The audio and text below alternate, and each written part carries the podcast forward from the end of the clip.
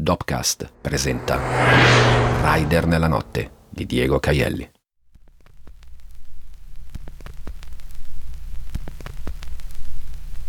Il rumore della pioggia è il fruscio di un vinile che non inizia e che non finisce. Lo ascolto, fradicio fino all'anima, seduto per terra sotto una tettoia, con di fianco a me lo zaino e il motorino con il muso sfasciato. Ho il cellulare tra le mani bagnate e non so cosa rispondere a Veronica. Non prendermi per matta e scusami se non sono fatti miei, ma ho come un brutto presentimento. Non so cosa dirle davvero. Potrei scriverle che un tizio mi ha schiantato a terra e poi è scappato, ma mi sembra una cosa un po' troppo confidenziale da dire a una persona che non conosco. Allora le scrivo che va tutto bene e che forse, se ordina anche stanotte, ci vedremo più tardi. Vorrei mandare un messaggio a Clara. Le scriverei che dell'acqua gelida mi sta scivolando da dietro il collo e scende giù lungo tutta la schiena. Le scriverei che ho freddo, che ho paura e che mi dispiace. Mi dispiace di non essere stato all'altezza delle sue e delle mie aspettative. Le scriverei che la amo e che so di averle fatto male. Ecco perché di male me ne sto facendo così tanto e non ho ancora finito di farmene. Sto per scriverle, ma mi sento chiamare e sposto lo sguardo dal mio cellulare. Ehi! C'è un ragazzo, alto 2 metri, con addosso una tuta impermeabile gialla. Sta camminando veloce verso di me, spingendo la sua bicicletta. La sua falcata è così ampia che sembra quasi correre. Indossa dei pantaloni e un giaccone con il cappuccio, entrambi gialli. Sembra la versione gigante di Georgie di It. Questo Georgie, però, quello che mi sta venendo incontro, è un titanico guerriero africano che spezzerebbe in 2 Pennywise senza fare nemmeno fatica. «Amico, stai bene?» dice il colosso, mi è arrivato vicino e assieme a lui è arrivato l'odore più buono del mondo, quello della pizza. Deve averla dentro lo zaino che ha sulle spalle, uno zaino verde che scompare in mezzo alla sua schiena grande quanto la mia scrivania. Appoggia la bici al muro e si accoscia accanto a me, piegandosi sulle ginocchia. Se mi alzassi in quella posizione, lui sarebbe alto quanto me in piedi. Ha il cellulare in mano e me lo sta facendo vedere agitandolo. «Guarda qui», mi dice, insistendo, mettendomi il suo cellulare sotto il naso. Io faccio fatica a capire, sono stanco, spaventato e confuso. Sullo schermo ci sono delle foto, le sta facendo scorrere con il pollicione. C'è una Punto grigia che viaggia in mezzo alla via e la macchina che mi ha tirato a terra. Sono 4 o 5 foto prese da lontano. In una, mi fa vedere ingrandendola, si riesce a leggere la targa. Allora c'era qualcuno in questo niente suburbano martellato dall'acqua. «Come ti chiami?» mi chiede il principe del Wakanda. «Diego», rispondo. «Io mi chiamo Rino», dice lui. «Rino?» domando. «Sì, ma non fare pensiero razzista. Rino non come rinoceronte, Rino come Rino Gattuso». E ride, una risata vera, profonda, piena di cose belle. «Ora facciamo che mi dai il tuo numero, io ti mando le foto, così poi tu trovi quel bastardo e gli fai il culo». Meno male che Rino ha le idee chiare e sa che cosa fare. Io in questo momento sarei rimasto qui a guardare la pioggia e a piangermi addosso. Siamo uno accanto all'altro sotto la tettoia, gli do il mio numero e lui mi manda tutte le foto. Le guardo ancora. Sì, in una si legge bene la targa. Lui sorride, mi dà la mano e mi aiuta a rialzarmi. «Dai cazzo, hai ancora molte consegne da fare?» mi chiede Rino. «Il lavoro prima di tutto», e ha ragione lui. Prima bisogna pensare al lavoro, poi, dopo, penserò come diventare il peggiore incubo di quello che mi ha investito e poi è scappato. Mi ricordo di avere del nastro di carta nel bauletto del motorino. Sarebbe meglio un altro tipo di nastro adesivo, ma quello di carta è sempre meglio di niente. Rino annuisce senza dire nulla. Mi dà una mano a sistemare il muso dello scooter. Uso un centinaio di metri di nastro di carta, ma riesco a farlo stare su. Soprattutto riesco a tenere dritto il faro, grazie a giri di nastro. La ruota va, le forcelle sono dritte. La motoretta ora sembra una mummia, ma posso usarla per andarci in giro. Lo ringrazio, tanto, e lui sorride, sollevando le spalle. «Da dove vieni, Rino?» gli chiedo. Secondo me è un Watusso. Penso venga dal Ruanda, ma non ne sono sicuro. «Arrivo da Piazzale Macciacchini», risponde Rino, salutandomi. Sale sulla bici e con una pedalata scompare nella notte. Ha della pizza da consegnare e con me ha perso fin troppo tempo. Ne ho perso anch'io. e ho delle bottiglie nello zaino. Mi rimetto in moto per chiudere il giro. Ormai la mezz'ora dall'ordine è passata da un pezzo. Vado, piano, ma vado, perché comunque non ha ancora smesso di piovere. Penso a Rino, che arriva da Piazzale Maciacchini, e non arriva dal Congo, dal Senegal o dal Wakanda. Arriva da Piazzale Maciacchini, perché quello ora è il suo regno, il suo posto nel mondo, Piazzale Maciacchini.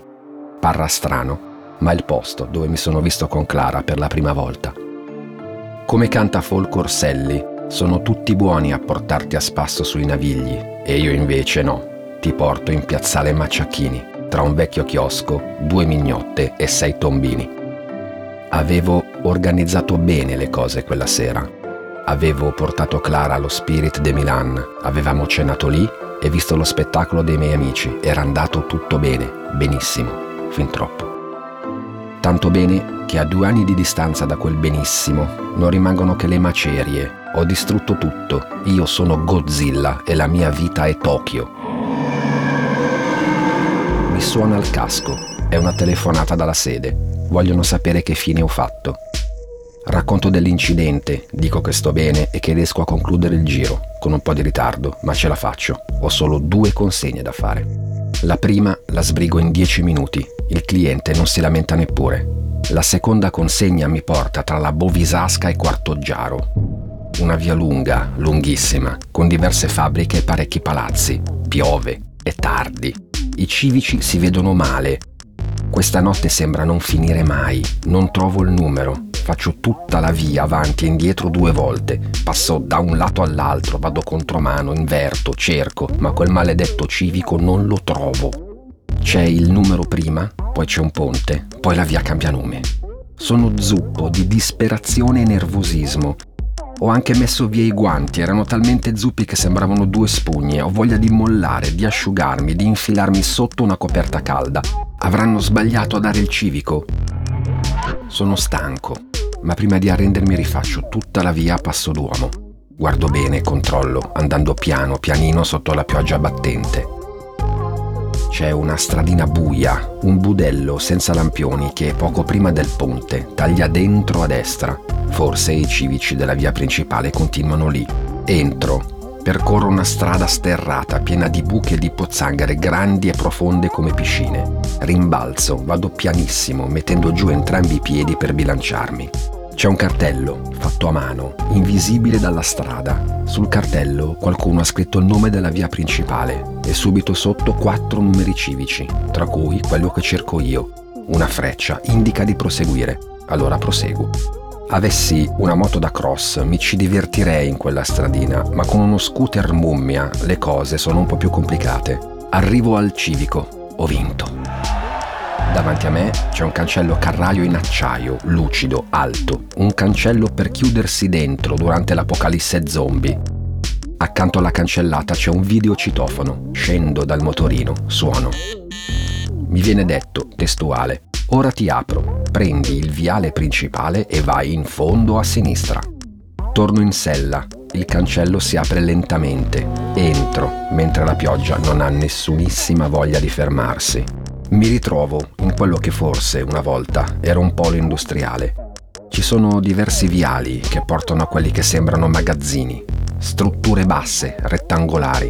Probabilmente, quando a Milano si lavorava ancora con le mani, sporcandosele di grasso, quelle strutture erano delle piccole fabbriche, dei magazzini, degli opifici, delle officine. Il tutto è chiuso, raccolto e protetto da un muro di cinta. Poi, a qualcuno deve essere sembrata una buona idea fare un recupero, trasformando quell'area ex industriale in un centro residenziale. Ora le fabbrichine sono state trasformate in loft. Alcuni hanno un giardinetto davanti, altri no. Case, abitazioni, residenze di persone contente di vivere in un ex polo industriale, chiuso da una cancellata alla fine di un viottolo sterrato tra la Bovisasca e Quartoggiaro. Oltre alle abitazioni, vedo i cartelli di alcune attività. Prima, in quella fabbrica, forse si facevano delle cromature per la Breda, ora c'è un centro olistico. Quella laggiù forse era una falegnameria, ora, se vuoi, puoi trovarci il tuo spazio in coworking. Laggiù c'è anche un escape room.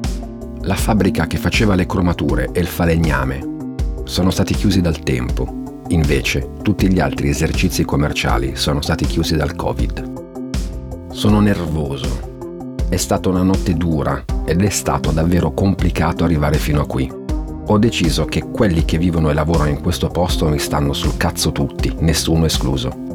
Arrivo in fondo al viale principale, sono pieno di fango fino alle ginocchia, il mio motorino è da buttare, ormai non è più uno scooter, è un sottomarino. Giro a sinistra, in fondo c'è una luce. Arrivo davanti a un loft, grande abbastanza per parcheggiarci dentro un sommergibile vero, un classe Ohio, a propulsione nucleare. Tutta la parte davanti del loft è a vista, c'è una parete di vetro che separa l'interno dall'esterno. Spero, per chi vive lì, che ci sia una tenda o un modo più cool ed domotico per oscurare quel vetro, altrimenti è come vivere in vetrina. Non credo che ci siano molti passanti qui, dentro questo complesso tra la Bovisasca e Quartoggiaro, ma a me non piacerebbe vivere la mia vita alla vista di tutti. Perché, per dire, adesso che arriva il tipo del vino, vede come hai arredato la casa. Vede, nota, prende appunti su ogni elemento stiloso di design che hai messo al piano terreno del tuo loft. Il tipo del vino, per esempio, vede che al centro di quella stanza hai messo una poltrona sferica bianca e rossa originale degli anni 60. La poltrona spaziale, disegnata da un designer finlandese dal nome impronunciabile. Il tipo che porta il vino vede quella poltrona dalla vetrina, sorride pensando ad Austin Powers. E forse, dico forse, si mette anche a farti un pochino i conti in tasca. Davanti all'ingresso, sotto una pensilina, c'è un tipo sui 40, vestito di nero, con una giacca con il collo alla coreana. Arrivo, cavalletto, e vado da lui, sfilandomi lo zaino. «Sei in ritardo», dice il tizio. «Mi scusi», rispondo, «ho avuto un incidente». «Non è un problema mio», replica lui. Ecco. Il Diego di 20 anni fa prenderebbe lo zaino e glielo tirerebbe in faccia. Il Diego di adesso non ha la forza di farlo, oppure non ne ha voglia, non lo so, appena faccio pace con me stesso me lo chiedo. Porgo il sacchetto e me lo strappa di mano, rientra. Io sospiro, tornando sul mio motorino. Non voglio sprecare nemmeno un secondo a pensare male di quel tipo. Il mio nemico è un altro, è il tizio della Punto grigia. Il mio boss di fine livello è lui e lo troverò grazie alla targa che mi ha dato Rino di Piazzale Maciachini. Mi rimetto in strada, diretto alla sede. Forse, spero, se non succede nient'altro, questa notte sta per finire. Il mio casco suona ancora, un'altra telefonata. Dico pronto, pensando sia la sede. Diego? È una voce femminile. L'ho sentita poche volte, ma la riconosco. È lei. «Ciao, sono Veronica». «Ehi, ciao, scusami, ma ho avuto un po' di casini stanotte», rispondo.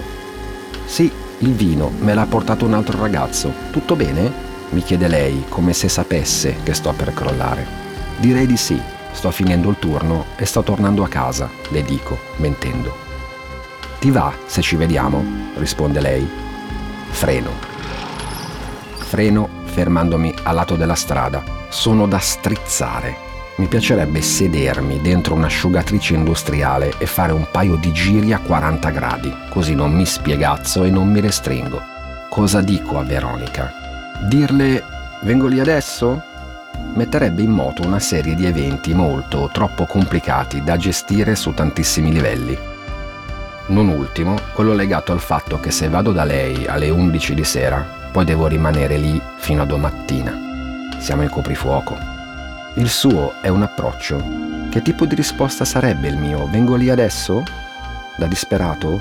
Da uno che vuole scopare? Sarebbe la risposta di quello che sta scappando da Clara e da tutti i casini che si porta dietro, non nello zaino.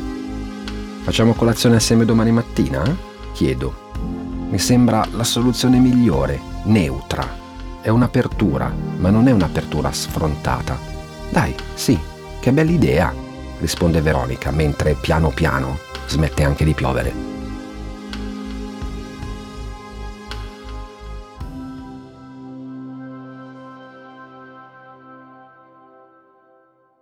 Rider nella notte è una produzione Dopcast, testo e voce di Diego Caielli, musiche e sound design di Pietro Paletti, illustrazioni di Ale Giorgini, a cura di Francesca Maggiori e Marco Villa, registrato da Marco Vialardi negli RCA Recording Studios di Milano.